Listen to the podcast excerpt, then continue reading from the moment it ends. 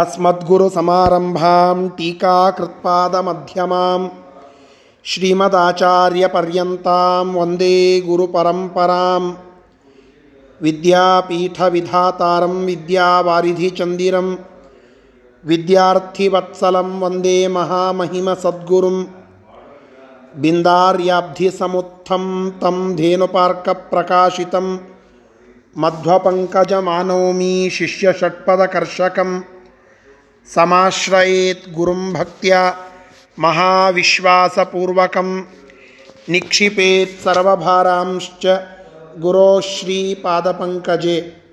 ಶ್ರೀ ಗುರುಭ್ಯೋ ನಮಃ. ಹರಿ ಓಂ. ತಾತ್ಪರ್ಯ ನಿರ್ಣಯದ 20ನೇ ಅಧ್ಯಾಯವನ್ನು ನಾವು ಚಿಂತನೆ ಮಾಡುತ್ತಾ ಇದ್ದೆವು. ಅದರಲ್ಲಿ ನಿನ್ನೆ ಧನ್ಯ ಆಶ್ಚರ್ಯ ಉಪಾಖ್ಯಾನ ಅನ್ನುವ ಒಂದು ವಿಚಾರವನ್ನು ತಿಳಿದುಕೊಂಡೆವು. ನಾರದರು ಭಗವಂತನನ್ನು ಧನ್ಯ ಮತ್ತು ಆಶ್ಚರ್ಯ ಎಂಬ ಎರಡು ಶಬ್ದಗಳಿಂದ ಸ್ತೋತ್ರ ಮಾಡಿದಾಗ ಭಗವಂತ ದಕ್ಷಿಣಾಭಿಹಿ ಸಹ ಅಂತ ಒಂದು ಒಗಟಾಗಿ ಇರುವ ಮಾತನ್ನು ಹೇಳಿದ. ಆ ದಕ್ಷಿಣಾಭಿಹಿ ಸಹ ಎಂಬುವ ಒಗಟನ್ನು ಬಿಡಿಸಿದವರು ನಾರದರು. ನಾರದರು ಹೇಳುತ್ತಾ ಇದ್ದಾರೆ, ದಕ್ಷಿಣೆಗಳು ಅಂದರೆ ದಕ್ಷಿಣಾದೇವಿ ಭಗವಂತನ ಎಡಭಾಗದ ಒಂದು ಮೂಲೆಯಲ್ಲಿ ಇರುವಂತಹ ಲಕ್ಷ್ಮೀದೇವಿಯ ಒಂದು ರೂಪ, ಅರ್ಧ ಭಾಗದಲ್ಲಿ ಇರುವ ದಕ್ಷಿಣ ಅಂತನ್ನುವ ರೂಪ. ಆ ರೂಪವನ್ನು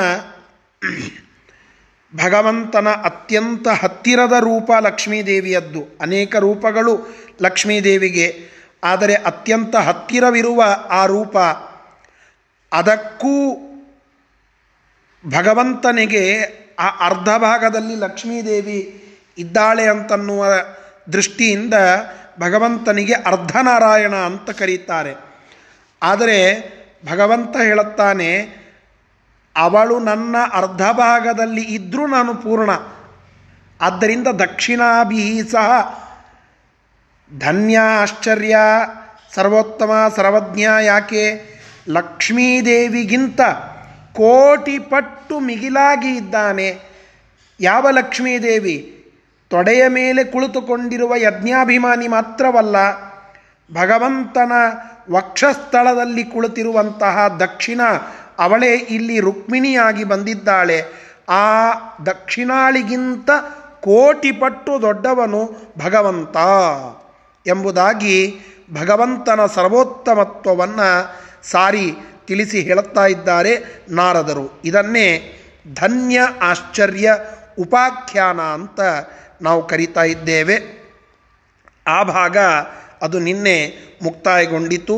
ಅದರ ನಂತರದ ವಿಚಾರಗಳನ್ನು ಇವತ್ತು ತಿಳಿದುಕೊಳ್ಳಬೇಕು. ಭಗವಂತನ ಶಕ್ತಿ ಅದೆಷ್ಟು ಅದ್ಭುತ ಅಂತ ಕೇಳಿದರೆ ನಾರದರಲ್ಲಿ ಹೇಳುತ್ತಾರೆ, ನೀವೇ ನೋಡಿದ್ದೀರಲ್ಲಪ್ಪ, ಕುಂತಿ ಒಮ್ಮೆ ನಾರದರಿಗೆ ಕೃಷ್ಣನಿಗೆ ಕೇಳುತ್ತಾಳೆ, ನಿನ್ನ ಸಾಮರ್ಥ್ಯ ನೋಡಬೇಕು ಕೃಷ್ಣ ಅಂತ. ಆವಾಗ ಭೀಮನನ್ನು ಹೊರತುಪಡಿಸಿ ಉಳಿದವರೆಲ್ಲ ಆಯುಧಗಳನ್ನು ಹಿಡಿದುಕೊಂಡರೆ ಒಂದು ಕ್ಷಣದಲ್ಲಿ ಅವರೆಲ್ಲರ ಆಯುಧಗಳನ್ನು ಇಲ್ಲದಂತೆ ಮಾಡಿದ್ದಾನೆ ಭಗವಂತ. ಭೀಮ ಸಾಂಕೇತಿಕವಾಗಿ ಭಗವಂತನ ಆಜ್ಞೆಯಂತೆ ಅವನ ಚಕ್ರವನ್ನು, ಅವನ ಆ ರಥದ ಗಾಲಿಯನ್ನು ಮಾತ್ರ ಹಿಡಿದಿದ್ದಾನೆ ಅಂತ ನಿನ್ನೆ ದಿನ ತಿಳಿದುಕೊಂಡಿದ್ದೇವೆ. ಈಗ 81ನೇ ಶ್ಲೋಕದಿಂದ ಇವತ್ತಿನ ಪಾಠವನ್ನು ಪ್ರಾರಂಭ ಮಾಡಬೇಕು. ಶ್ರೀ ಗುರುಭ್ಯೋ ನಮಃ. ಹರಿ ಓಂ. ವಾಯುವಾಜ್ಞೆಯಾ ವಾಯುಶಿಷ್ಯಸ್ಸ ಸತ್ಯಂ ವಾಯುವಾಜ್ಞೆಯಾ ವಾಯುಶಿಷ್ಯಸ್ಸ ಸತ್ಯಂ ಇತ್ಯಾದ್ಯುಕ್ತ್ವಾ ನಾರದೋ ರುಕ್ಮಿಣೀಂ ಚ ಇತ್ಯಾದ್ಯುಕ್ತ್ವಾ ನಾರದೋ ರುಕ್ಮಿಣೀಂ ಚ. 81ನೇ ಏವಂ ವಿಧಾನ್ಯದ್ಭುತ ನೀಹ ಕೃಷ್ಣೇ ದೃಷ್ಟಾನಿ ವಶ್ಯತ ಸಹಸ್ರಶ್ಚ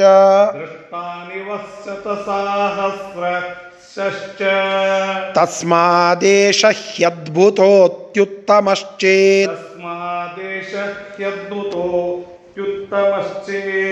ಉಕ್ತಾನೇಮುಸ್ತೇಖಿಲಾ ವಾಸುದೇವಂ ವಾಯುವಾಜ್ಞೆಯ ವಾಯುಶಿಷ್ಯಸ್ಸ ಸತ್ಯಂ ಇತ್ಯಾದ್ಯುಕ್ತ್ವಾ ನಾರದೋ ರುಕ್ಮಿಣೀಂ ಚ ಸ್ತುತ್ವಾ ಪುಷ್ಪಂ ಪಾರಿಜಾತಸ್ಯ ದತ್ವಾ ಯಯೌ ಲೋಕಂ ಕ್ಷಿಪ್ರಮಬ್ಜೋದ್ಭವಸ್ಯ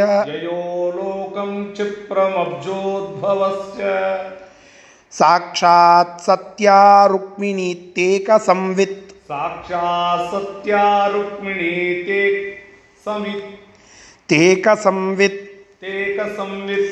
ದ್ವಿಧಾ ಭೂತಾ ನಾತ್ರ ಭೇದೋಸ್ತಿ ಕಶ್ಚಿತ್ ತಥಾಪಿ ಸಾ ಪ್ರಮದಾನಾಂ ಸ್ವಭಾವ ಪ್ರಕಾಶನಾರ್ಥಂ ಕುಪಿತೇ ವಾಸ ಸತ್ಯ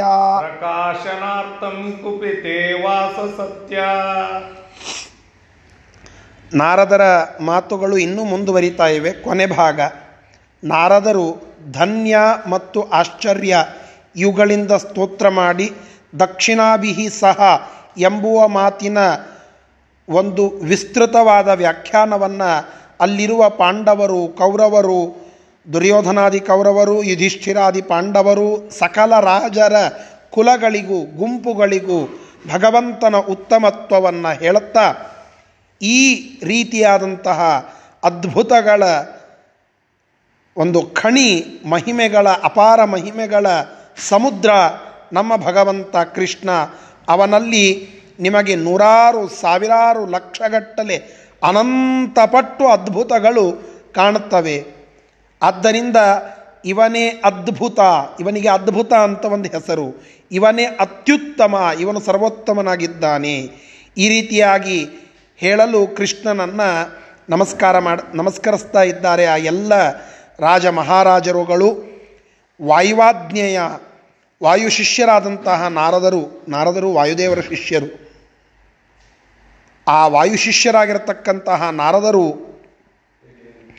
ಬ್ರಹ್ಮಪುತ್ರರು, ವಾಯು ಶಿಷ್ಯರು, ಭಾವಿ ಬ್ರಹ್ಮರಿಗೆ ಶಿಷ್ಯಸ್ಥಾನದಲ್ಲಿ ಇರುವಂಥವರು ನಾರದರು ಅಂತನ್ನುವ ಒಂದು ಮುಖ್ಯವಾದ ಅಂಶ.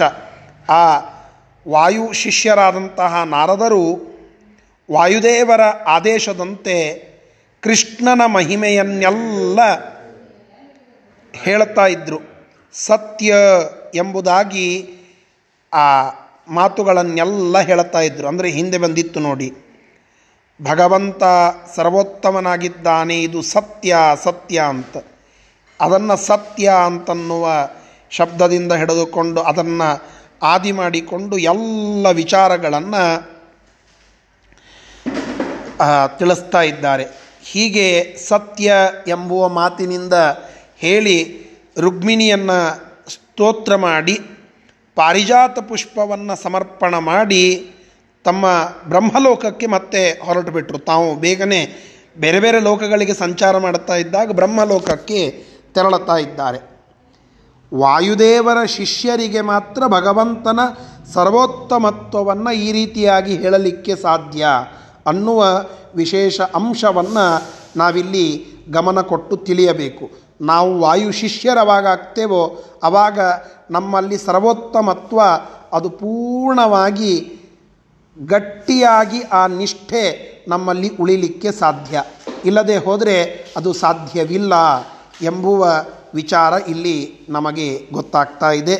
ಆ ರೀತಿಯಾಗಿ ವಾಯುದೇವರ ಆದೇಶದಂತೆ ಕೃಷ್ಣನ ಮಹಿಮೆಯನ್ನೆಲ್ಲ ತಿಳಿಸಿ ಬ್ರಹ್ಮಲೋಕಕ್ಕೆ ನಾರದರು ಹೊರಡುತ್ತಾರೆ. ಅವರು ಹೊರಟ ಮೇಲೆ ಭಗವಂತನನ್ನು ನಮಸ್ಕರಿಸಿ ರಾಜರುಗಳೆಲ್ಲ ಅಲ್ಲಿಂದಲೇ ಹೊರಡುತ್ತಾರೆ. ಇದು ಧನ್ಯ ಆಶ್ಚರ್ಯ ಉಪಾಖ್ಯಾನದ ಸಮಾಪನ. ಇದು ಇಲ್ಲಿಗೆ ಮುಗೀತದು.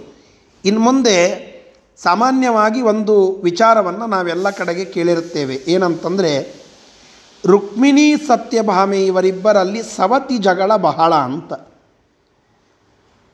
ಸತ್ಯಭಾಮೆಯನ್ನು ಪ್ಲೀಸ್ ಮಾಡಲಿಕ್ಕೆ ಭಗವಂತ ನೋಡುತ್ತಾನೆ. ರುಕ್ಮಿಣಿ ಸಿಟ್ಟಿಗೆ ಬಂದಳು. ರುಕ್ಮಿಣಿಯನ್ನು ನೋಡಿ ರುಕ್ಮಿಣಿಯ ಕಡೆಗೆ ಹೋದ ಅಂತಂದರೆ ಸತ್ಯಭಾಮೆ ಆ ಕಾಲಕ್ಕೆ ಸಿಟ್ಟಿಗೆ ಬರ್ತಾಳೆ, ಸಿಟ್ಟಿಗೆ ಬಂದದ್ದುಂಟು ಅಂತ ಹೇಳಿ. ಇನ್ನು ಕೆಲವರು ಹೇಳುತ್ತಾರೆ ಸತ್ಯಭಾಮ ರುಕ್ಮಿಣಿ ಸಾತ್ವಿಕಳು, ಸತ್ಯಭಾಮ ಸ್ವಲ್ಪ ಜಗಳ ಗಂಟಿ, ಅವಳಲ್ಲಿ ದುರ್ಗಾವೇಶ, ದುರ್ಗಾದೇವಿಯ ಅವತಾರ ದುರ್ಗಾವೇಶ ಇತ್ತು, ಆದ್ದರಿಂದ ಅವಳು ಜಗಳ ಗಂಟಿ ಅಂತ ಹೀಗೆಲ್ಲ ಹೇಳುವ ಪ್ರಮೇಹ ಉಂಟು. ಹಾಗಲ್ಲ, ಶ್ರೀ ಭೂ ದುರ್ಗಾ ಮೂರೂ ರೂಪಗಳು ಕೂಡ ಭಗವಂತನ ಮಡದಿಯಾದ ಲಕ್ಷ್ಮೀದೇವಿಯ ರೂಪಗಳೇ. ಆ ಲಕ್ಷ್ಮೀದೇವಿಯ ರೂಪಗಳಿಗೆ ಯಾವುದೇ ರೀತಿಯಾದಂತಹ ಭೇದ ಇಲ್ಲ. ಲಕ್ಷ್ಮೀದೇವಿಯದ್ದೇ ಬಹುರೂಪಗಳವು, ಆ ಬಹುರೂಪಗಳಲ್ಲಿ ಅವಳದ್ದು ಒಂದು. ಆದರೆ ರುಕ್ಮಿಣಿ ಮತ್ತು ಸತ್ಯಭಾಮ ಎರಡೂ ರೂಪಗಳಿಂದ ಬೇರೆ ಬೇರೆಯಾಗಿ ಅವತರಿಸಿ ಜಗತ್ತಿಗೆ ತೋರಿಸ್ತಾ ಇದ್ದಾರೆ, ಹೀಗೆಲ್ಲ ಇರ್ತದೆ ಅಂತ. ಭೇದ ಸರ್ವಥಾ ಇಲ್ಲ. ಸ್ತ್ರೀ ಸ್ವಭಾವ ಹೀಗೆ, ಯಾವಾಗಲೂ ಒಬ್ಬ ಸ್ತ್ರೀ, ಪತಿವ್ರತಾ ಸ್ತ್ರೀ ತನ್ನ ಪತಿಯನ್ನು ಬಿಟ್ಟು ಕೊಡಲಿಕ್ಕೆ ತಯಾರಿಲ್ಲ. ಪೊಸೆಸಿವ್ನೆಸ್ ಅಂತ ನಾವು ಕರಿತೇವಲ್ಲ, ಹಾಗೆ ಬಹಳ ಪೊಸೆಸಿವ್ ಆಗಿ ಇರ್ತಾರೆ. ಈ ವಿಚಾರವನ್ನು ನಾವು ತಿಳಿದುಕೊಳ್ಳಬೇಕು. ಇದು ಮರ್ತ್ಯಾವತಾರ. ಭಗವಂತ ಮನುಷ್ಯ ರೂಪದಿಂದ ಇಲ್ಲಿಗೆ ಆಗಮಿಸಿ ಮನುಷ್ಯರಿಗೆ ಅನೇಕ ಶಿಕ್ಷಣಗಳನ್ನು ಕೊಡ್ತಾ ಇದ್ದಾನೆ. ಹಾಗೆ ಕೊಡುವಾಗ ಮರ್ತ್ಯಾವತಾರಸ್ತ್ವಿಹ ಮರ್ತ್ಯ ಶಿಕ್ಷಣಂ, ಭಗವಂತ ಬರೇ ತಾನೊಬ್ಬನೇ ಅಲ್ಲ, ತನ್ನ ಮಡದಿಯಾದ ಲಕ್ಷ್ಮೀದೇವಿಯಿಂದಲೂ ಕೂಡ ಅನೇಕ ಸಂದೇಶಗಳನ್ನು ಮುಟ್ಟಿಸ್ತಾ ಇದ್ದಾನೆ. ಸ್ತ್ರೀಯರ ಸ್ವಭಾವ ಹೇಗೆ ಅಂತಂದರೆ, ಪುರುಷ ನನ್ನ ಮೇಲೆ ಪೂರ್ಣವಾದ ತನ್ನ ಚಿತ್ತವನ್ನು ಇಟ್ಟಿರಬೇಕು. ಇಂಗ್ಲೀಷ್ನಲ್ಲಿ ಒಂದು ಮಾತಿದೆ, ladies demand someone's total attention and love ಅಂತ ಹೇಳಿ. ಯಾವಾಗಲೂ ಸ್ತ್ರೀಯರ ಸ್ವಭಾವ ಏನು ಅಂತಂದರೆ, ತಾವು ಮಾತನಾಡುವಾಗ, ತಾವು ಏನೋ ವಿಚಾರಗಳನ್ನು ಹೇಳುವಾಗ, ಅದರಲ್ಲಿ ಗಂಡನ ವಿಚಾರಕವಾಗಿಯಂತೂ ಪೂರ್ಣವಾದ ಚಿತ್ತ ತನ್ನಲ್ಲಿಯೇ ನೆಡಬೇಕು, ಪೂರ್ಣವಾದ ಪ್ರೀತಿ ತನ್ನಲ್ಲಿಯೇ ನೆಡಬೇಕು ಎಂಬುವ ಅಪೇಕ್ಷೆ ಉಳ್ಳವರು. ಇದು ತಪ್ಪಲ್ಲ, ಆದರೆ ಸ್ತ್ರೀಯರ ಸ್ವಭಾವ ಇದು ಅಂತ ವಿಷಯವನ್ನು ತಿಳಿಸ್ತಾ ಇದ್ದಾರೆ. ಆ ದೃಷ್ಟಿಯಿಂದ ಇದು ಮನುಷ್ಯರಲ್ಲಿ ಸ್ವಾಭಾವಿಕವಾಗಿ ಇರುವಂತಹ ಒಂದು ಸ್ವಭಾವ. ಇದು ಕೆಲವೊಮ್ಮೆ ಸವತಿ ಮಾತ್ಸರ್ಯದಂತೆ ತೋರುತ್ತದೆ. ಹಾಗೆ ಅಲ್ಲಿ ಲಕ್ಷ್ಮೀದೇವಿಯ ಎರಡು ರೂಪಗಳು ಇಂತಹ ಸವತಿ ಮಾತ್ಸರ್ಯ ಮುಂದೆ ಜಗತ್ತಿನೊಳಗೆ ಬರುವುದಿದೆ, ಇಂತಹ ರೀತಿಯಲ್ಲಿ ಆಗ್ತದೆ ಅನ್ನೋದನ್ನು ಸೂಚ್ಯವಾಗಿ ತೋರಿಸ್ತಾ ಸತ್ಯಭಾಮೆ ಸ್ವಲ್ಪ ಸಿಟ್ಟಿಗೆ ಬಂದಂತೆ ಸ್ತ್ರೀ ಸ್ವಭಾವವನ್ನು ತೋರಿಸಿಕೊಳ್ತಾ ಇದ್ದಾಳೆ. ಕೃಷ್ಣನ ಬಗ್ಗೆ ಮುನಿಸಿಕೊಂಡು ಪ್ರಣಯ ಕೋಪವನ್ನು, ಹುಸಿ ಮುನಿಸನ್ನು ತೋರಿಸುವ ಪ್ರಸಂಗ ಆ ಸತ್ಯಭಾಮೆಯ ಒಟ್ಟಿಗೆ ಕೃಷ್ಣ ನಡೆಸಿದಂತಹ ವಿಚಾರಗಳಲ್ಲಿ ಬರ್ತದೆ. ಅದನ್ನು ಸಂಕ್ಷೇಪ ಮಾಡಿ ಆಚಾರ್ಯರು ಇಲ್ಲಿ ತಿಳಿಸ್ತಾ ಇದ್ದಾರೆ. ಸರಿ, ಇವುಗಳ ಶಬ್ದಶಃ ಅರ್ಥ. ಏವಂ ವಿಧ ಈ ರೀತಿಯಾಗಿ, ಅನ್ಯದ್ಭುತ ಏವಂ ವಿಧಾನಿ ಈ ರೀತಿ ಈ ರೀತಿಯಾದ ಅದ್ಭುತಾನಿ ಅದ್ಭುತಗಳು, ಇಹ ಕೃಷ್ಣೆ ಈ ಕೃಷ್ಣನಲ್ಲಿ, ಶತಸಹಸ್ರತಃ ನೂರಾರು ಸಾವಿರಾರು, ನೂರಾರು ಸಾವಿರಾರು ಅಂತಂದರೆ ಬಹಳ ಅಂತ ಅರ್ಥ, ಅನೇಕ ಅಂತ ಅರ್ಥ. ನೂರು ಅಂದರೆ ನೂರಕ್ಕೆ ನೂರೇ ಅಂತ ಅರ್ಥ ಅಲ್ಲ, ಸಾವಿರಕ್ಕೆ ಸಾವಿರ ಅಂತ ಅರ್ಥ ಅಲ್ಲ, ಅನೇಕ ಅಂತ, ಅನಂತ ಅಂತ ಅರ್ಥ. ಅಂತಹ ಅನೇಕ ಅದ್ಭುತಗಳು, ಆಶ್ಚರ್ಯಗಳು. ವಹ ದೃಷ್ಟಾನಿ ಅಲ್ಲಿ ನಿಮಗೆ ಅದು ಕಂಡು ಬರ್ತದೆ. ತಸ್ಮಾತ್ ಆದ್ದರಿಂದ, ಏಷಃ ಹಿ ಇವನೇ ಅದ್ಭುತ ಅದ್ಭುತನಾಗಿದ್ದಾನೆ, ಅತ್ಯುತ್ತಮ ಚೇತ್ ಅತ್ಯುತ್ತಮನೂ ಆಗಿದ್ದಾನೆ, ಇತ್ಯುಕ್ತ ಈ ರೀತಿಯಾಗಿ ಹೇಳಲು, ತೇ ಅಖಿಲಾಹ, ಆ ಎಲ್ಲ ರಾಜರುಗಳು ವಾಸುದೇವಂ, ವಾಸುದೇವ ಕೃಷ್ಣನನ್ನು ನೇಮುಹು ನಮಸ್ಕರಿಸಿದರು. ವಾಯುವಾಜ್ಞೆಯ ವಾಯುದೇವರ ಆದೇಶದಂತೆ, ವಾಯುಶಿಷ್ಯ ವಾಯುದೇವರ ಶಿಷ್ಯರಾದಂತಹ ಸಹ ಆ ನಾರದರು ಸತ್ಯಂ ಇದು ಸತ್ಯವಾಗಿದೆ ಇತ್ಯಾದಿ ಈ ರೀತಿಯಾಗಿ ಉಕ್ತ್ವಾ ಭಗವಂತನ ಸರ್ವೋತ್ತಮತ್ವವನ್ನು ತಿಳಿಸಿ ನಾರದರು ರುಕ್ಮಿಣೀಂಚ ರುಕ್ಮಿಣಿಯನ್ನೂ ಕೂಡ ಸ್ತುತ್ವ ಸ್ತೋತ್ರ ಮಾಡಿ ಪುಷ್ಪಂ ಪಾರಿಜಾತಸ್ಯ ಪಾರಿಜಾತ ವೃಕ್ಷವನ್ನು ಪಾರಿಜಾತ ಪುಷ್ಪಗಳನ್ನು ಸಮರ್ಪಣ ಮಾಡಿ ಕ್ಷಿಪ್ರಂ ಬೇಗನೆ ಅಬ್ಜೋದ್ಭವಸ್ಯ ಕಮಲದಿಂದ ಹುಟ್ಟಿದಂತಹ ಆ ಬ್ರಹ್ಮಲೋಕಕ್ಕೆ ಲೋಕಂ ಆ ಬ್ರಹ್ಮಲೋಕಕ್ಕೆ ಯಯೌ ಅಬ್ಜೋದ್ಭವಸ್ಯ ಲೋಕಂ ಬ್ರಹ್ಮನ ಲೋಕಕ್ಕೆ ಯಯೌ ತೆರಳಿದರು.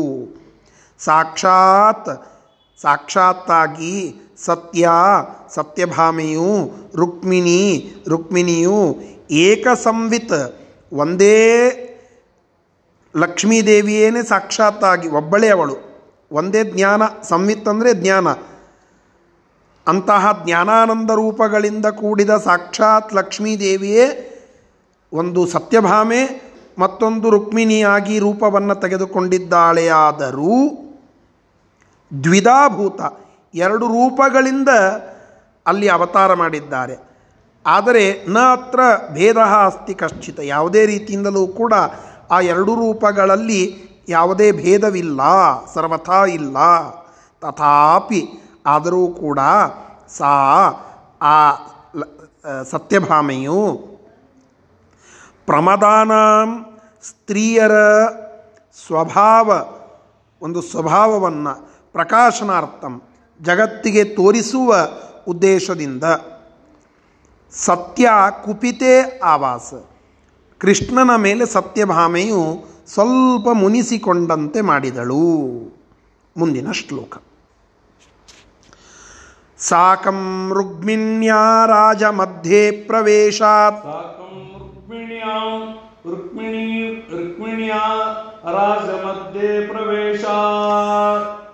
ತವಾದೃಶೇ ಪುಷ್ಪದಾನಾಚ್ಚ ದೇವೀಂ ಕೋಪಾನನಂ ದರ್ಶಯಂತೀಮುವಾಚ ವಿಡಂಬನಾರ್ಥಂ ಕಾಮಿಜನಸ್ಯ ಕೃಷ್ಣಃ ದಾತಾಸ್ಮ್ಯಹಂ ಪಾರಿಜಾತಂ ತರುಂತ ಇತ್ತೇವ ತತ್ರಾಥಾಗಮದ್ವಾಸವೋಪಿ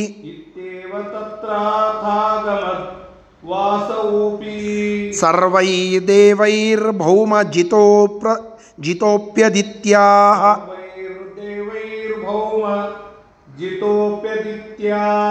ತೇನೈವಾಥೋ ಕುಂಡಲಾಭ್ಯಾಂ ಹೃತಾಭ್ಯಾಂ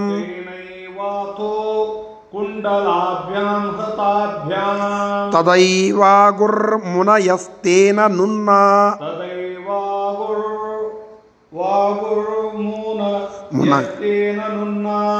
ಬದರ್ಯಾಸ್ತೆ ಸರ್ವ ಏವಾಶು ಕೃಷ್ಣಂ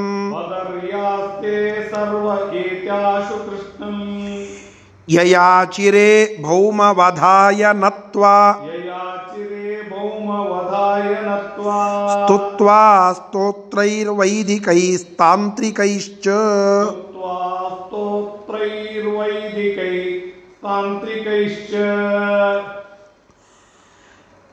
ರುಕ್ಮಿಣ್ಯಾ ಸಾಕಂ ರುಕ್ಮಿಣಿಯ ಒಟ್ಟಿಗೆ ರಾಜರ ಮಧ್ಯದಲ್ಲಿ ಪ್ರವೇಶ ಮಾಡಿದಂತಹ ಅಲ್ಲಿ ನಾರದ ಋಷಿಗಳು ಅಂದರೆ ಹೋಗುವುದಕ್ಕೆ ಆ ನಾರದ ಋಷಿಗಳು ಬ್ರಹ್ಮಲೋಕಕ್ಕೆ ತೆರಳುವ ಸಂದರ್ಭಕ್ಕೆ ಆದ ಪ್ರಸಂಗ. ನಾರದ ಋಷಿಗಳು ಬಂದು ರುಕ್ಮಿಣಿಯನ್ನು ಸ್ತೋತ್ರ ಮಾಡುತ್ತಾರೆ. ಅವಳಿಗೆ ಪಾರಿಜಾತ ಹೂವಿನಿಂದ ಆ ಹೂವನ್ನು ಸಮರ್ಪಣೆ ಮಾಡಿ ಸ್ತೋತ್ರ ಮಾಡುತ್ತಾರೆ. ಸತ್ಯಭಾಮ ಶಿಟ್ಟಿಗೆ ಬಂದುಬಿಡ್ತಾಳೆ, ನಿನ್ನ ಹೆಂಡತಿ ಅವಳು ಒಬ್ಬಳೇನಾ, ನಾನಿಲ್ವಾ, ಮತ್ತು ನನಗ್ಯಾಕೆ ಆ ಒಂದು ಮಾನ್ಪಾನ್ ಅದಿಲ್ಲ. ಸತ್ಯಭಾಮೆ ಸಿಟ್ಟಿಗೆ ಬರ್ತಾಳೆ, ನನ್ನ ಸ್ಥಾನವನ್ನು ನೀನು ರುಕ್ಮಿಣಿ ಕೊಡ್ತಾ ಇದ್ದೀಯ ಕೃಷ್ಣನಿಗೆ, ನಾನು ನಿನ್ನ ಹೆಂಡತಿ, ನನ್ನನ್ನು ನಾರದರು ಸ್ತೋತ್ರ ಮಾಡಬೇಕಾಗಿತ್ತು, ರುಕ್ಮಿಣಿಯನ್ನು ಅಷ್ಟೇ ಯಾಕೆ ಸ್ತೋತ್ರ ಮಾಡಿದ್ದಾರೆ, ಅವಳನ್ನಷ್ಟೇ ಯಾಕೆ ಸ್ತೋತ್ರ ಮಾಡಿದ್ದಾರೆ, ಹೀಗೆ ಹುಸಿ ಕೋಪವನ್ನು ತೋರಿಸ್ತಾ ಇದ್ದಾಳೆ. ನಾರದರ ಮೇಲೆ ತೋರಿಸ್ಲಿಕ್ಕೆ ಆಗೋದಿಲ್ಲ, ಬ್ರಾಹ್ಮಣ ಋಷಿ ಏನೋ ಮಾಡಿ ಹೋಗಿಬಿಟ್ರು, ನೀನು ಸವಲತ್ತು ಕೊಟ್ಟಿದ್ದಕ್ಕೆ ರುಕ್ಮಿಣಿಗೆ ಈ ರೀತಿಯಾಗಿ ಆಗಿದ್ದು, ನನಗಾಗಲಿಲ್ಲ, ಅದಕ್ಕೆ ನೀನೇ ಕಾರಣ ಅಂತ ಕೃಷ್ಣನ ಮೇಲೆ ಎಗರಾಡ್ತಾ ಇದ್ದಾಳೆ, ಬೈತಾ ಇದ್ದಾಳೆ, ಹುಸಿ ಕೋಪವನ್ನು ತೋರಿಸ್ತಾ ಇದ್ದಾಳೆ ಸತ್ಯಭಾಮೆ. ಇದು ಸಾಮಾನ್ಯವಾಗಿ ಸ್ತ್ರೀ ಸಹಜವಾದಂತಹ ಒಂದು ಸ್ವಭಾವ, ತಮ್ಮ ಕೋಪವನ್ನು ಅತ್ಯಂತ ಆತ್ಮೀಯರಾದ ತಮ್ಮ ಕೋಪವನ್ನು ಬಹಿರಂಗವಾಗಿ ತೋರಿಸದೆ, ಇದು ಭಾರತೀಯ ಸನಾತನ ಸಂಸ್ಕೃತಿಯಲ್ಲಿ ಸ್ತ್ರೀಯರಿಗೆ ಇರುವಂತಹ ಒಂದು ಸಹಜವಾದ ಸ್ವಭಾವ.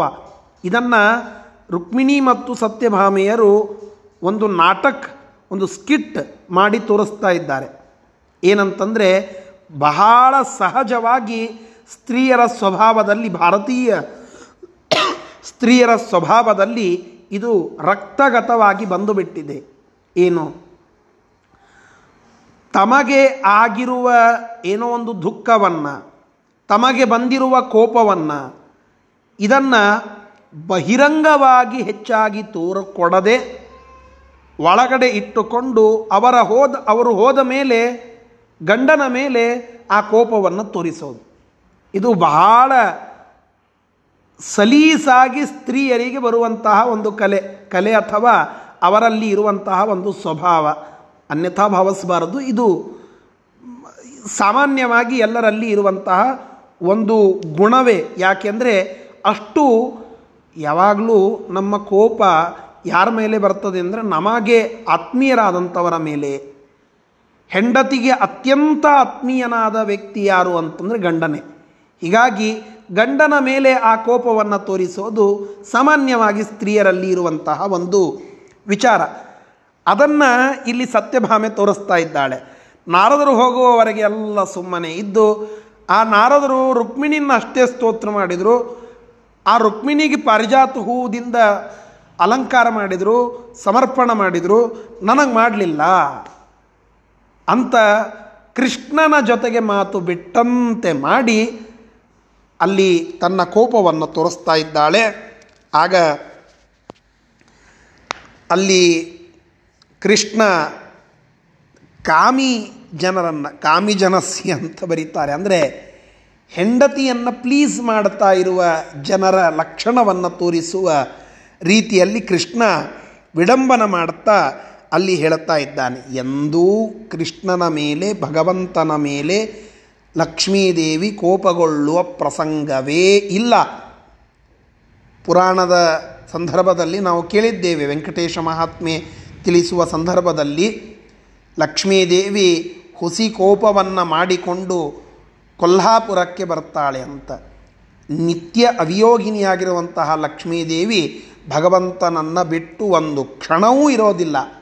ಅಂತಹದ್ದು ಅಷ್ಟು ವರ್ಷಗಳ ಕಾಲ, 10,000 ವರ್ಷ ಭಗವಂತ ಹುತ್ತದೊಳಗಿದ್ದ ಅಂತ ಬರ್ತದೆ, ದ್ವಾಪರ ಮುಗಿಯ ತನಕ. ಮತ್ತು ಅದೆಲ್ಲ ಸಾಧ್ಯವಿಲ್ಲದ ವಿಚಾರ. ಲಕ್ಷ್ಮೀದೇವಿ ಎಂದೂ ಭಗವಂತನನ್ನು ಬಿಟ್ಟು ಇರೋದಿಲ್ಲ. ಕೇವಲ ಲೋಕವಿಡಂಬನಕ್ಕಾಗಿ ಈ ರೀತಿಯಾಗಿ ಮಾಡೋದು ಅದು ಹುಸಿ ಮುನಿಸಿನಂತೆ ತೋರ್ತದೆ ಜಗತ್ತಿನಲ್ಲಿ. ಆದ್ದರಿಂದ ಆ ವಿಷಯವನ್ನು ತಿಳಿಸ್ತಾ ಇಲ್ಲಿಯೂ ಹಾಗೆಯೇ ಮಾಡ್ತಾ ಇದ್ದಾರೆ. ಅಲ್ಲಿ ಕೃಷ್ಣ ಅವಳಿಗೆ ಹೇಳ್ತಾನಂತೆ, ಕೆಲವು ಮಾತುಗಳನ್ನು ಹೇಳಿ ಸಮಾಧಾನವನ್ನು ಪಡಿಸಿದಂತೆ ನಟನ ಮಾಡ್ತಾ ಇದ್ದಾನೆ ಭಗವಂತ. ನಿನಗೆ, ಆ ರುಕ್ಮಿಣಿಗೆ ಪಾರಿಜಾತ ಹೂವು ಏರಿಸಿದ್ದಾರೆ ನಾರದರು, ಸಮರ್ಪಣ ಮಾಡಿದ್ದಾರೆ ನಾರದರು, ನಿನಗೆ ಪಾರಿಜಾತ ವೃಕ್ಷವನ್ನೇ ತಂದು ಕೊಡುತ್ತೇನೆ, ನೀಯಾಕೆ ಕಾಜಿ ಮಾಡ್ತಿ ಅಂತ ಹೇಳೋದಕ್ಕೆ ಅದೇ ಸಮಯಕ್ಕೆ ಅಲ್ಲಿ ಇಂದ್ರ ಬಂದ. ನೋಡು, ಇಂದ್ರ ಬಂದಿದ್ದಾನೆ. ಈ ಇಂದ್ರನ ನಂದನವನದ ಮಂದಾರ ವೃಕ್ಷದ ಆ ಬೇರು ಸಮೇತವಾಗಿ ತಂದು ನಿನ್ನ ಮುಂದೆ ನಿಲ್ಲಿಸ್ಬಿಡುತ್ತೇನೆ. ಪಾರಿಜಾತ ಹೂ ಬೇಡ, ವೃಕ್ಷನೇ ತಂದು ಬಿಡುತ್ತೇನೆ. ಹಿಂಗೆ ಹೇಳಿದ ಕೂಡಲೇ ಸತ್ಯಭಾಮ ಸಂತೋಷ ಆಗ್ಬಿಟ್ಲು. ಇದು ಸಾಮಾನ್ಯ ಸ್ತ್ರೀಯರ ಸ್ವಭಾವ ಅಂತನ್ನುವುದನ್ನು ಅಲ್ಲಿ ತೋರಿಸ್ತಾ ಇಂದ್ರ ಬಂದಂತಹ ವಿಚಾರ ಏನು ಅಂತ ಕೇಳಿದಾಗ ಅಲ್ಲಿ ಹೇಳುತ್ತಾನೆ, ಎಲ್ಲ ದೇವತೆಗಳಿಗೆ ನರಕಾಸುರ ಬಹಳ ತೊಂದರೆ ಕೊಡ್ತಾ ಇದ್ದಾನೆ. ನರಕಾಸುರ ಪ್ರಾಗ್ಜ್ಯೋತಿಷಪುರ ಅಂತ ಒಂದು ಪಟ್ಟಣ, ಇವತ್ತೇನು ಪಟ್ನಾ ಅಂತ ಕರಿತೇವೆ ಆ ಭಾಗ, ಅಲ್ಲಿಯ ಆ ಪ್ರಾಗ್ಜ್ಯೋತಿಷಪುರದ ಆ ನರಕಾಸುರ ಬಹಳ ಕಾಟವನ್ನು ಕೊಡ್ತಾ ಇದ್ದಾನೆ. ಆ ಪ್ರಾಗ್ಜ್ಯೋತಿಷಪುರಕ್ಕೆ ದೇವತೆಗಳೆಲ್ಲ ಹೋಗಿ ನರಕಾಸುರನಿಂದ ಸೋತು ಬಂದಿದ್ದಾರೆ. ಅವನ ತಾಯಿಯಾದಂತಹ ಅದಿತಿಯ ಕುಂಡಲಗಳನ್ನು ನರಕಾಸುರ ಅಪಹಾರ ಮಾಡಿದ್ದಾನೆ ಎಂಬುದಾಗಿ ಹೇಳುತ್ತಾನೆ ಭಗವಂತನಿಗೆ. ಹೀಗೆ ಅಲ್ಲಿ ಅದನ್ನು ತಿಳಿಸ್ತಾ, ಅದೇ ವೇಳೆಗೆ ನರಕಾಸುರನಿಂದ ಪೀಡಿತರಾದಂತಹ ಮುನಿಗಳು ಇಂದ್ರನ ಪ್ರೇರಣೆಯಂತೆ ಬದರಿಯಿಂದ ಅಲ್ಲಿಗೆ ಆಗಮಿಸ್ತಾರೆ. ಕೃಷ್ಣನ ಬಳಿಗೆ ಬಂದು ವೈದಿಕವಾಗಿ ತಾಂತ್ರಿಕವಾದ ಸ್ತೋತ್ರಗಳಿಂದೆಲ್ಲ ಸ್ತೋತ್ರ ಮಾಡಿ, ಭಗವಂತ ಬ್ರಾಹ್ಮಣರಿಗೆ, ಋಷಿಗಳಿಗೆ, ಮುನಿಗಳಿಗೆ, ದೇವತೆಗಳಿಗೆ, ಸಾತ್ವಿಕರಿಗೆ, ಸಜ್ಜನರಿಗೆ, ಇವರೆಲ್ಲರಿಗೂ ತೊಂದರೆ ಕೊಡ್ತಾ ಇರುವಂತಹ ನರಕಾಸುರನನ್ನು ನೀನು ಸಂಹಾರ ಮಾಡಬೇಕು. ಅಲ್ರಿ, ಇಂದ್ರನೇ ಹೋಗಿದ್ದಾನೆ, ಇವರನ್ನೆಲ್ಲ ಯಾಕೆ ಕರ್ಕೊಂಡು ಬಂದ ಇಂದ್ರ ಅಂದರೆ, ಭಗವಂತನಿಗೆ ಬ್ರಾಹ್ಮಣರ ಸಾತ್ವಿಕರ ಮಾತುಗಳನ್ನು ಕೇಳುವ ಸ್ವಭಾವ. ಉನ್ನತ ಪ್ರಾರ್ಥಿತ ಶೇಷ ಸಂಸಾಧಕಂ ಸನ್ನತ ಲೌಕಿಕ ನಂದದ ಶ್ರೀಪದಂ. ಆಚಾರ್ಯರು ಹೇಳುತ್ತಾರಲ್ಲ, ಉನ್ನತ ಪ್ರಾರ್ಥಿತ ಅಶೇಷ ಸಂಸಾಧಕಂ, ಉನ್ನತರಿಂದ ಪ್ರಾರ್ಥಿತನಾದ ಭಗವಂತ. ಬ್ರಹ್ಮಾದಿ ಎಲ್ಲ ದೇವತೆಗಳು, ಮುನಿಗಳು, ಋಷಿಗಳು ಇವರಿಂದ ಪ್ರಾರ್ಥಿತನಾಗಿ ಭಗವಂತ ಅಶೇಷ ಕಾರ್ಯಗಳನ್ನು ಮಾಡುತ್ತಾನೆ, ಅವರಿಂದ ಪ್ರಾರ್ಥಿತನಾಗ್ತಾನೆ ಭಗವಂತ. ಇಂತಹ ಶಾಸ್ತ್ರೋಕ್ತವಾದ ಸ್ತೋತ್ರಗಳಿಂದ ಸ್ತುತಿಸಿದಾಗ ಅನುಗ್ರಹಿಸಿದ ಉದಾಹರಣೆಗಳು ನೂರಾರು ಉಂಟು. ಆದ್ದರಿಂದ ಆ ವಿಚಾರವನ್ನು ತಿಳಿದುಕೊಂಡು ಭಗವಂತನ ಸ್ತೋತ್ರವನ್ನು ಅಲ್ಲಿ ಮಾಡ್ತಾ ಇದ್ದಾರೆ ಆ ಎಲ್ಲ ದೇವಾದಿ ದೇವತೆಗಳು, ಋಷಿಗಳು, ಮುನಿಗಳು ಇವರೆಲ್ಲ. ಅವರೆಲ್ಲರ ಸ್ತೋತ್ರವನ್ನು ಕೇಳಿ ಭಗವಂತ ನರಕಾಸುರನ ವಧೆಯನ್ನು ಮಾಡುತ್ತೇನೆ ಅಂತ ತಿಳಿಸ್ತಾ ಇದ್ದಾನೆ. ಇನ್ನು ಮುಂದೆ ಆ ನರಕಾಸುರ ವಧೆಯ ಭಾಗ ಮುಂದುವರಿಯುತ್ತದೆ. ಅದನ್ನು ಮುಂದೆ ನಾಳೆಯ ದಿನ ನೋಡೋಣ. ಈ ಶ್ಲೋಕಗಳ ಶಬ್ದಶಃ ಅರ್ಥವನ್ನು ತಿಳಿದುಕೊಂಡು ಇವತ್ತಿನ ಪಾಠವನ್ನು ಸಂಪನ್ನಗೊಳಿಸೋಣ. ರುಕ್ಮಿಣ್ಯಾ ಸಾಕಂ, ರುಕ್ಮಿಣಿಯ ಒಟ್ಟಿಗೆ, ರಾಜಮಧ್ಯೆ, ರಾಜರ ಮಧ್ಯದಲ್ಲಿ, ಪ್ರವೇಶಾತ್, ಪ್ರವೇಶವನ್ನು ಮಾಡಿದಂತಹ,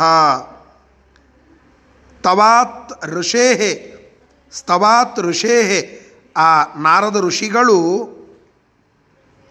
ಪುಷ್ಪದಾನಾಚ್ಚ ದೇವಿಂ, ಆ ರುಕ್ಮಿಣಿಗೆ ಪಾರಿಜಾತ ಕುಸುಮಗಳನ್ನು ನೀಡುತ್ತಾರೆ. ನನಗೆ ಕೊಡೋದಿಲ್ಲ. ಇದರಿಂದ ಕೋಪಾನನಂ, ಕೋಪದಿಂದ ಕೂಡಿದ ಮುಖವುಳ್ಳವಳಾದ, ದರ್ಶಯಂತಿಂ, ಆ ಕೋಪ ಮುಖವನ್ನು ತೋರಿಸುತ್ತಲಿರುವ ಸತ್ಯಭಾಮೆಯನ್ನು ನೋಡಿ ವಿಡಂಬನಾರ್ಥಂ, ವಿಡಂಬನ ಮಾಡುವುದಕ್ಕೋಸ್ಕರವಾಗಿ, ಕಾಮಿಜನಸ್ಯ, ಕಾಮಿಜನರನ್ನು ಅಂದರೆ ಹೆಂಡತಿಯನ್ನು ಪ್ಲೀಸ್ ಮಾಡುವ ವಿಷಯ ಹೇಗೆ ಎಂಬುವುದನ್ನು ವಿಡಂಬನ ಮಾಡುತ್ತಾ ಲೋಕ ವಿಡಂಬನಕ್ಕೋಸ್ಕರವಾಗಿ ಕೃಷ್ಣಃ, ಕೃಷ್ಣನು ಉವಾಚ ಹೇಳುತ್ತಾನೆ. ಏನಂತಂದರೆ, ದಾತಾ ಅಹಂ, ನಾನು ಪಾರಿಜಾತಂ ತರುಂ, ಪಾರಿಜಾತ ಹೂ ಬೇಡ, ಪಾರಿಜಾತ ವೃಕ್ಷವನ್ನೇ, ದಾತಾಸ್ಮಿ, ನಿನಗೆ ನೀಡಬೇಕು ಅಂತ ಮಾಡೀನಿ, ನೀಡುತ್ತೇನೆ. ಇತ್ತೇವ ತತ್ರ, ಈ ರೀತಿಯಾಗಿ ಅಲ್ಲಿ ಹೇಳೋದಕ್ಕೆ ತತ್ರಾಥ, ಅಲ್ಲಿಗೆ ಆಗಮತ್ ವಾಸವೋಪಿ, ವಾಸವ ಅಂತಂದರೆ ದೇವತೆಗಳ ಒಡೆಯನಾಗಿರತಕ್ಕಂತಹ ಇಂದ್ರ ಅಂತರ್ಥ. ವಾಸವನುತ ಹರಿದಾಸ ಅಂತ ನಾವೆಲ್ಲ ಕೇಳ್ತೇವಲ್ಲ, ವಾಸವನುತ ಅಂದರೆ ಇಂದ್ರಾದಿ ಎಲ್ಲ ದೇವತೆಗಳಿಂದ ನಮಸ್ಕೃತನಾದ ಅಂತರ್ಥ. ಸರ್ವದೇವೈಹಿ ಭೌಮಜಿತೋ, ಆ ಇಂದ್ರ ಬಂದು ಹೇಳುತ್ತಾನಂತೆ ಎಲ್ಲ ದೇವತೆಗಳೊಂದಿಗೆ ನರಕಾಸುರನ ಜೊತೆಗೆ ಯುದ್ಧ ಮಾಡಲಿಕ್ಕೆ ಹೋದೆ. ಸರ್ವದೇವೈಹಿ ಭೌಮಜಿತಃ, ಅಲ್ಲಿ ಆ ನರಕಾಸುರ, ಭೌಮ ಅಂತಂದರೆ ಭೂಮಿಯ ಮಗನಾಗಿರ್ತಕ್ಕಂತಹ ನರಕಾಸುರ, ಅವ ನಮ್ಮನ್ನೆಲ್ಲ ಗೆದ್ದಿದ್ದಾನೆ, ನಾವೆಲ್ಲ ಅವನ ಎದುರಿಗೆ ಸೋತಿದ್ದೇವೆ. ಮತ್ತು ಅದಿತ್ಯಾಹ, ಆ ಇಂದ್ರನ ತಾಯಿಯಾಗಿರ್ತಕ್ಕಂತಹ ಅದಿತಿಯ, ತೇನೈವ ಅವಳಿಂದಲೇ ಕುಂಡಲಾಭ್ಯಾಂ ಹೃತಾಭ್ಯಾಂ, ಆ ಕುಂಡಲಗಳನ್ನು ನರಕಾಸುರ ಅಪಹರಣ ಮಾಡಿದ್ದಾನೆ. ಆದ್ದರಿಂದ ತದೈವ, ಅದೇ ವೇಳೆಗೆ ಮುನಯಃ ತೇನ, ನುನ್ನ ತೇನ, ಆ ಇಂದ್ರನಿಂದ ಮುನಯಃ ನುನ್ನ, ಪ್ರೇರೇಪಿತರಾದ ಮುನಿಗಳು, ಬದರ್ಯಾಹ, ಬದರಿಯಿಂದ ಅಲ್ಲಿ ಆಗಮಿಸಿ, ಯಯಾಚಿರೆ ಅಲ್ಲಿ ಆಗಮಿಸಿ, ಆಶು ಬೇಗನೆ, ಕೃಷ್ಣಂ ಕೃಷ್ಣನನ್ನು, ನತ್ವ ನಮಸ್ಕರಿಸಿ, ಸ್ತುತ್ವ ಸ್ತೋತ್ರ ಮಾಡಿ, ಹೇಗೆ ವೈದಿಕೈಹಿ ತಾಂತ್ರಿಕೈಹಿ ಸ್ತೋತ್ರೈಹಿ, ವೈದಿಕವಾದ ಅಂದರೆ ವೇದಗಳಲ್ಲಿ ಹೇಳಿದ, ತಾಂತ್ರಿಕವಾದ ಅಂದರೆ ಪುರಾಣ ಮೊದಲಾದಂಥವುಗಳಲ್ಲಿ ಹೇಳಿದಂತಹ ರೀತಿಯಲ್ಲಿ ಸ್ತೋತ್ರ ಮಾಡಿ, ಸ್ತುತ್ವ ಸ್ತುತಿಸಿ, ಭೌಮವದಾಯ ಭೂಮಿಯ ಮಗನಾದ ನರಕಾಸುರನ ಸಂಹಾರಕ್ಕೆ ಯಯಾಚಿರೆ ಪ್ರಾರ್ಥಿಸಿಕೊಂಡರು ಅಂತ ಬರ್ತಾ ಇದೆ. ಆ ನರಕಾಸುರನ ಸಂಹಾರದ ವಿಚಾರವನ್ನು ನಾಳೆ ದಿನ ಮತ್ತೆ ಮುಂದುವರಿಸೋಣ. ಶ್ರೀಕೃಷ್ಣಾರ್ಪಣಮಸ್ತು. ಹರಯೇ ನಮಃ.